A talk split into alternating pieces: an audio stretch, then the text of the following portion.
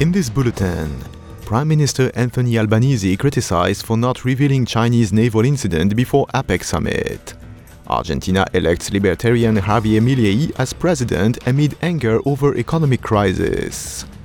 And in rugby union, ousted Rugby Australian chairman Hamish McLennan says his departure will create division in the sport. With the latest SBS news, I am Julien Heulier. Prime Minister Anthony Albanese is facing criticism for not revealing details of an attack on Australian personnel by the Chinese Navy until after he met President Xi Jinping at the APEC summit. Former Prime Minister and current US Ambassador Kevin Rudd has defended Mr. Albanese's conduct against criticism from the opposition and crossbenchers.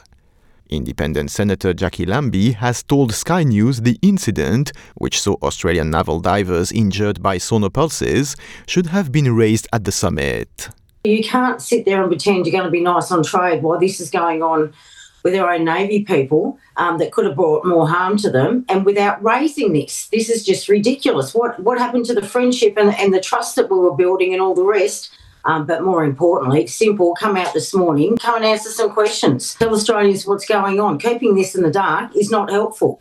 Argentinian voters have elected libertarian outsider Javier Milei as their new president in a tight runoff amid electorate anger at triple digit inflation and rising poverty.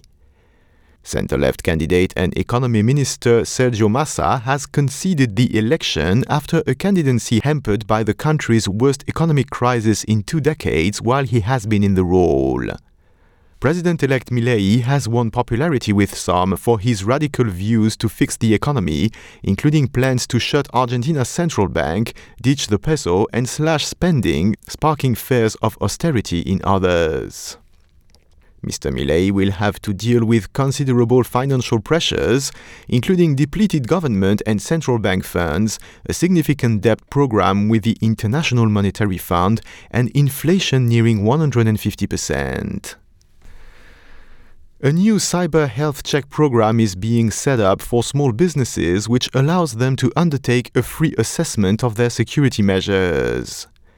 The Albanese government has announced it will spend $7.2 million to offer the voluntary program as part of its Australian cybersecurity strategy for 2023 to 2030.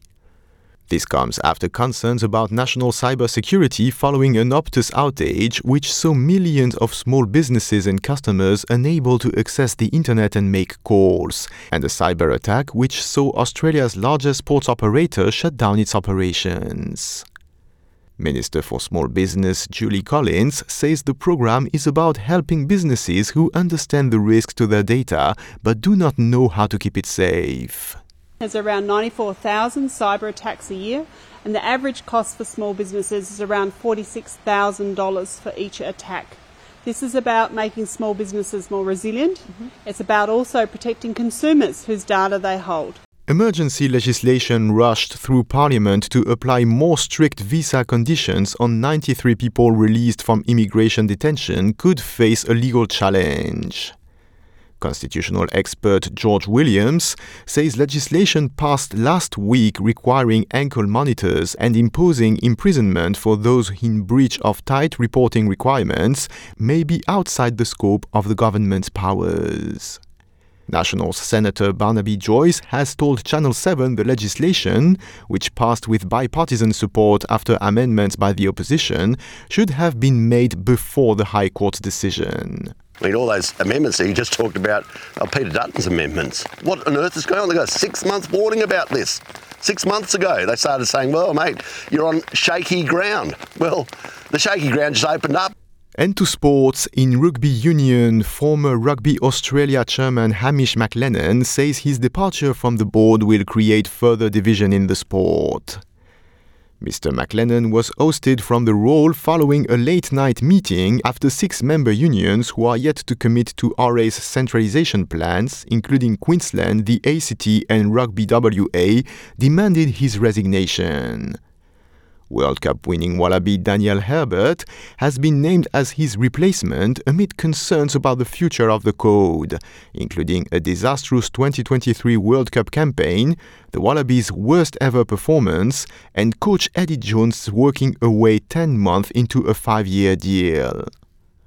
Mr. McLennan has told 2GB Radio he is disappointed rather than angry about the manner of his sacking and not being able to finish the job of fixing what he describes as a broken system. I am Julien Heuillet. This is SBS News.